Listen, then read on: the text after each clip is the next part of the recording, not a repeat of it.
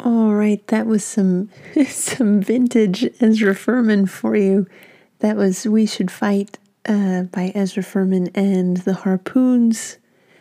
Um, and when I say vintage, I mean from 2008. That comes from the album Inside the Human Body, uh, which I don't usually play stuff from. Usually, I pick things that are uh, a little more recent in the catalog. But I, as you know, I'm always happy to play Ezra. Um, and I'm really excited. She keeps dropping hints that there's going to be a new album soon.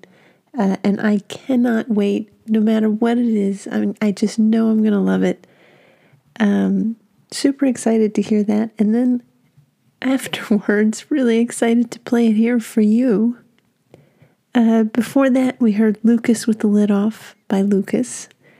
Before that, Bust a Move by Young MC and at the top of that set, once again, was Punk Rock Girl by the Dead Milkmen. Uh, up next, I have an X Ray Spex song called Genetic Engineering. Uh, and I felt like I really had to play X Ray Spex tonight.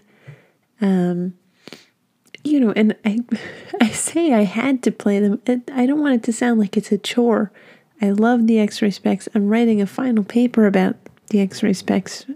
Um, which is why it feels especially appropriate. It's never a bad time to play something from that album, but um, tonight it's helping get me in the mood to write this paper, um, which so far has been super interesting, and my professor is really, um, you know, cool about it and supportive and, and encouraging, you know, for the whole class in general for people to take their projects in really different directions. So it's exciting to see kind of what different people are interested in and, and how it's going to turn out. But uh, at some point again, when I get back on the air, hopefully I will have a lot more knowledge and opinions on X Ray Spex and punk rock and the London, you know, or more generally the UK scene that they kind of came from, um, and specifically about Poly Styrene, the lead singer. I'm reading a really, really interesting book about her right now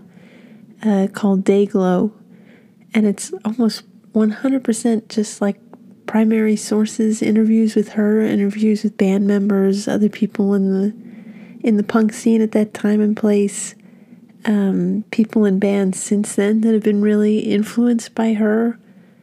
Um, so yeah, really, really interesting stuff. And one of these days I'll come back and tell you all about it, tell you what I find there. Um, in the meantime, highly recommend checking out this book or at least this band.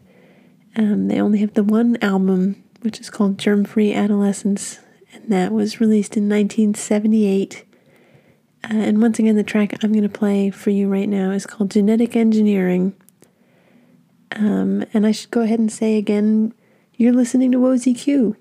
91.9 FM, Northampton, Massachusetts, or online at Mixlr.com. I'm DJ Blue, and you're listening to my show, Kick the Last Nail In, and I'm so happy you're here. All right, don't go away. Lots of good stuff coming up next.